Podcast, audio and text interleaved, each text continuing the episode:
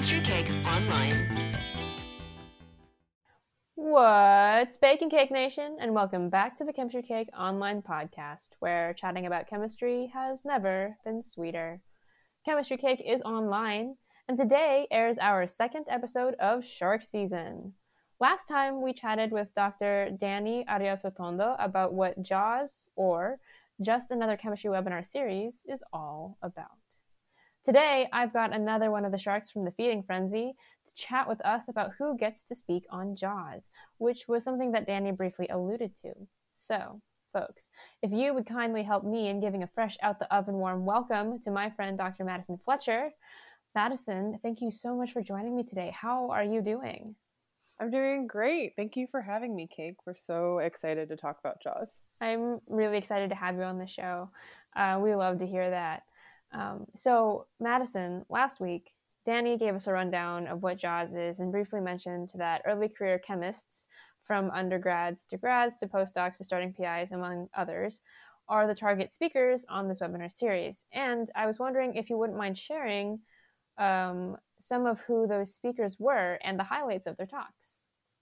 Yeah, so we've had um, about, you know, 50 speakers so far, I think, just about 50 speakers. Holy and smokes.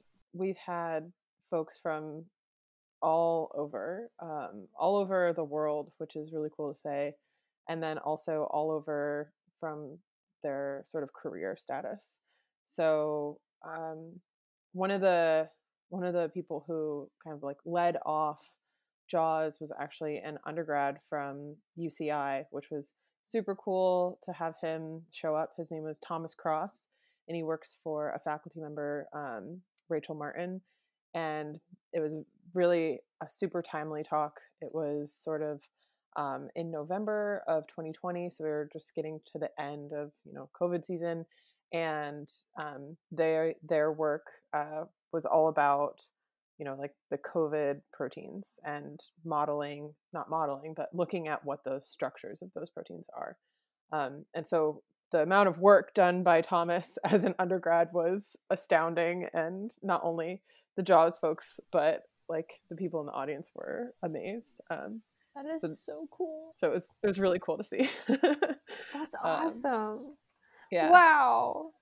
yeah it, it, it definitely uh, sparked some imposter syndrome in some of us i think. Oh think no. but but it's okay because it's i'm so excited to see like if this is what he's able to do as an undergrad what is he going to do in the future Yeah. Um, I hope that it serves perhaps as an inspiration, right? Like if that's what he's able to do, then maybe like I'm also capable of doing that. oh of- absolutely Yeah. That's so cool. and especially for undergrads like you don't really get to see undergrads from other institutions talking Yeah. about their research unless you're at the acs meeting um, right. but it was it was really really exciting to see someone from uci where i came from Nice. to continue like doing this research so That's so cool. Yeah. That's awesome. And and you said that you've had like 50 speakers. Yeah, just nearly 50. I think we're officially at 47 or so, if I can count correctly. Wow, Which is- congratulations. Thanks. Yeah, it's, we are just kind of blown away with the way, with the number of people that have expressed interest and have also attended. Um, like I said, like these aren't just folks from like, just like the fancy big name universities. These are people from all over the world and like all over the United States. So, Nice. um, I think one that also really stuck out to me was um, a talk by Eric Arndt, who is actually now a industry researcher. Um, but his talk was all about like the physical chemistry of something called bombardier beetles, which are beetles that explode uh, like a liquid into their bum, basically, and then that's a that's a fitting incredibly name. powerful, right? This incredibly powerful like spray comes out to immobilize any would-be attackers. So Oh my goodness. it it it was amazing just seeing sort of like the chemistry perspective of biological mechanisms. It was really really neat. Mm. Wow. That's kind that's kind of mind blowing. Yeah. I so, so you said the physical chemistry of bombardier beetles. Yes. So it was uh, like chemical biology, material science, and physical chemistry.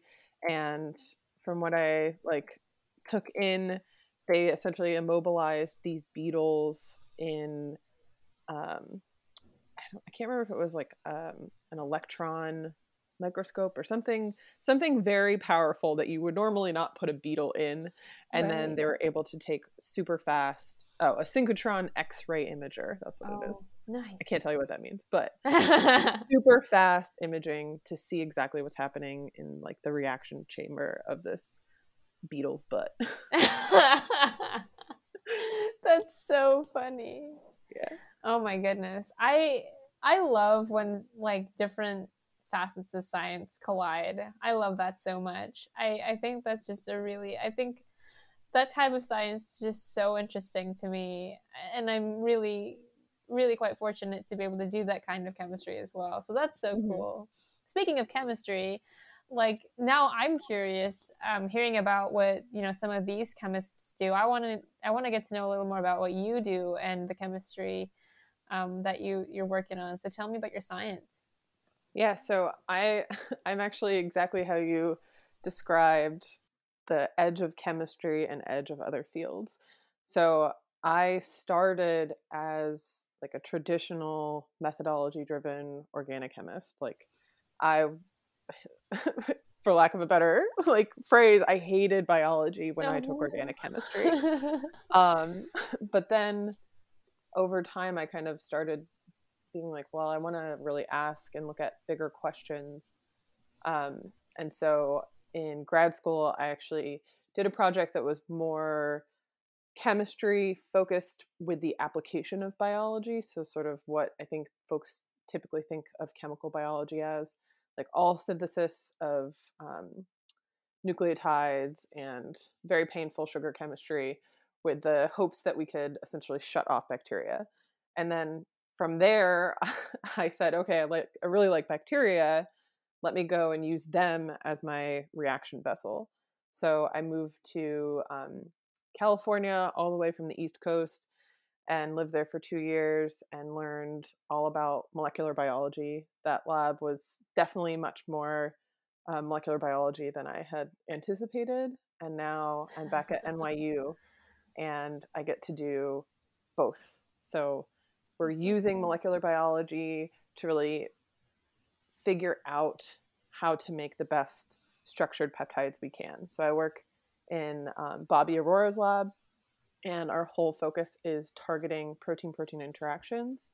And I am specifically focusing on targeting Huntington's disease. Um, yeah so it's it's a really exciting target. It's a really exciting project and it feels like everything is working knock on wood so who knows? maybe in a couple months we'll have some really high hit targets and then we'll ship them off to people doing really exciting huntington's disease work it would be it would be really exciting to have that happen am I am I allowed to ask more about that? That's really cool. Yeah, totally. So the idea for the project is built off of a sort of peptide technology in our lab, which is two alpha helices that are cross linked. And um, those papers were published by Mike Wu, who is now in Laura Kiesing's lab at MIT, and um, Sung Ho Hong, who is um, still a graduate student in Bobby's lab, but hopefully trying to get a job out there. He's an incredible chemist, so so smart, and like has been so kind about teaching me all about peptides. Um, but that work really pioneered what we're doing now, and we've essentially transitioned this. Um, we call it the CHD, a cross-linked helix dimer, and we've put that onto phage particles. And so, what that allows us to do is to create this really, really large library and do a lot of mutations of the peptide backbone at once. So, instead of having to make each peptide by hand, I can make 65,000 of them on a phage, go through rounds of selections to find the tightest binders. And then at the end of it, recapitulate what we found synthetically.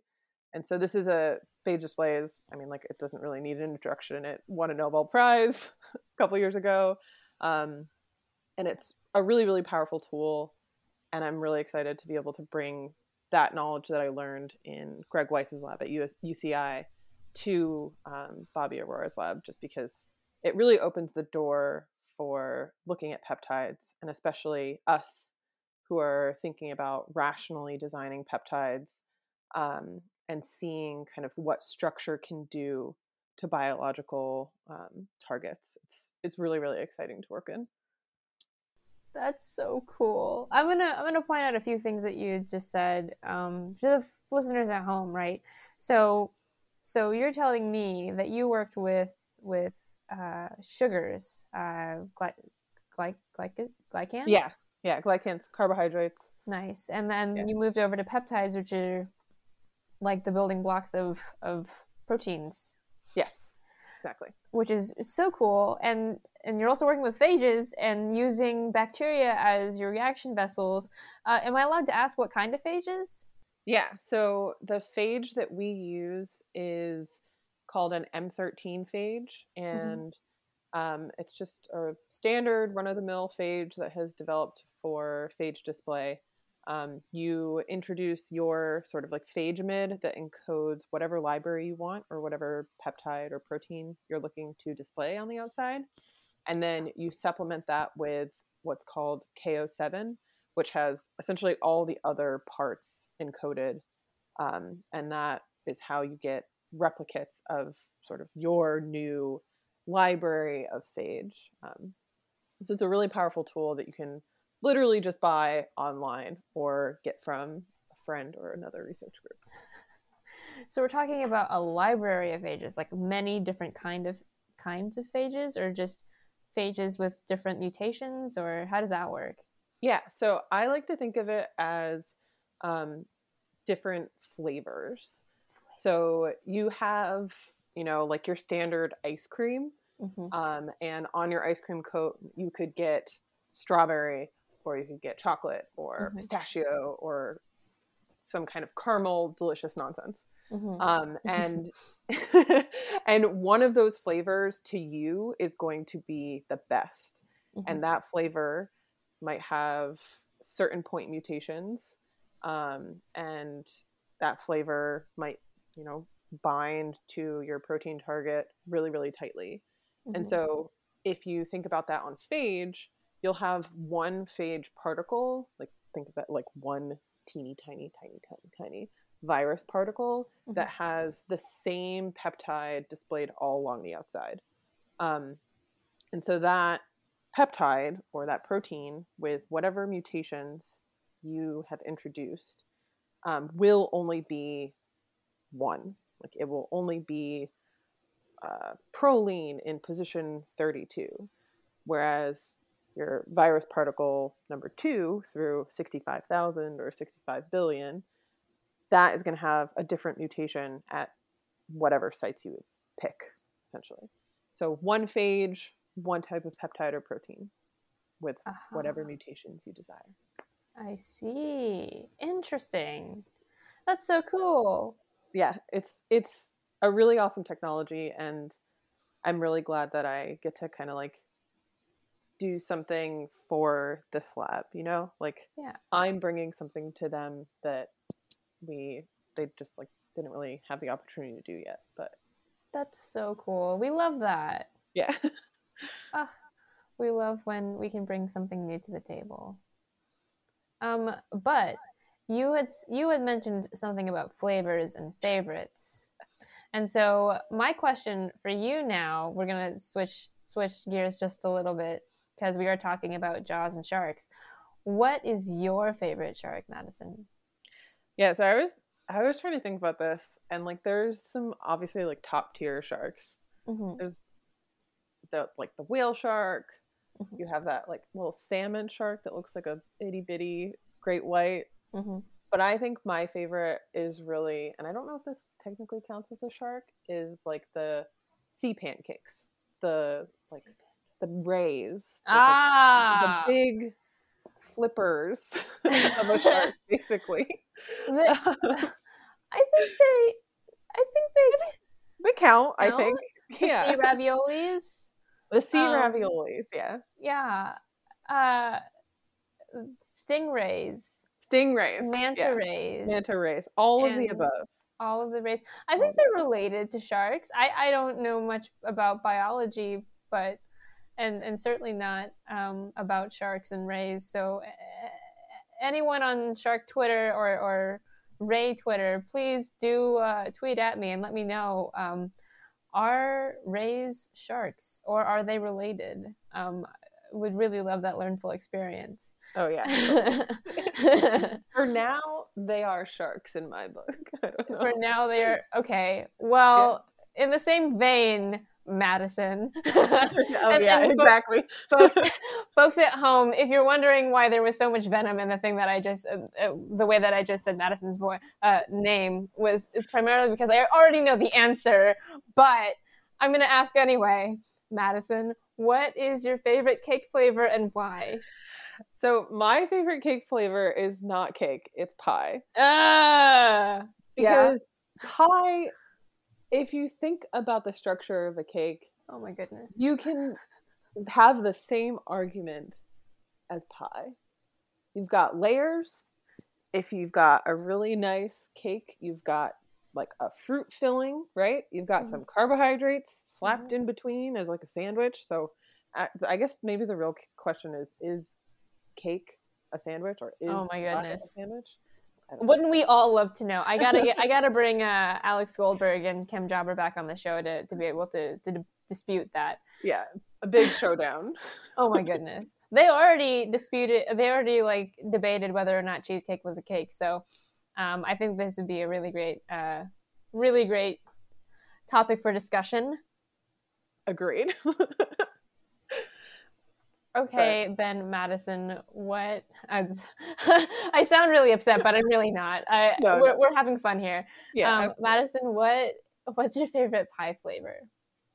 So I I feel like like everybody's standard is apple, and Mhm. I love a good apple pie. Yeah. Um, especially if it's like a Claire Saffitz recipe. Love Yeah. her. Love everything she writes.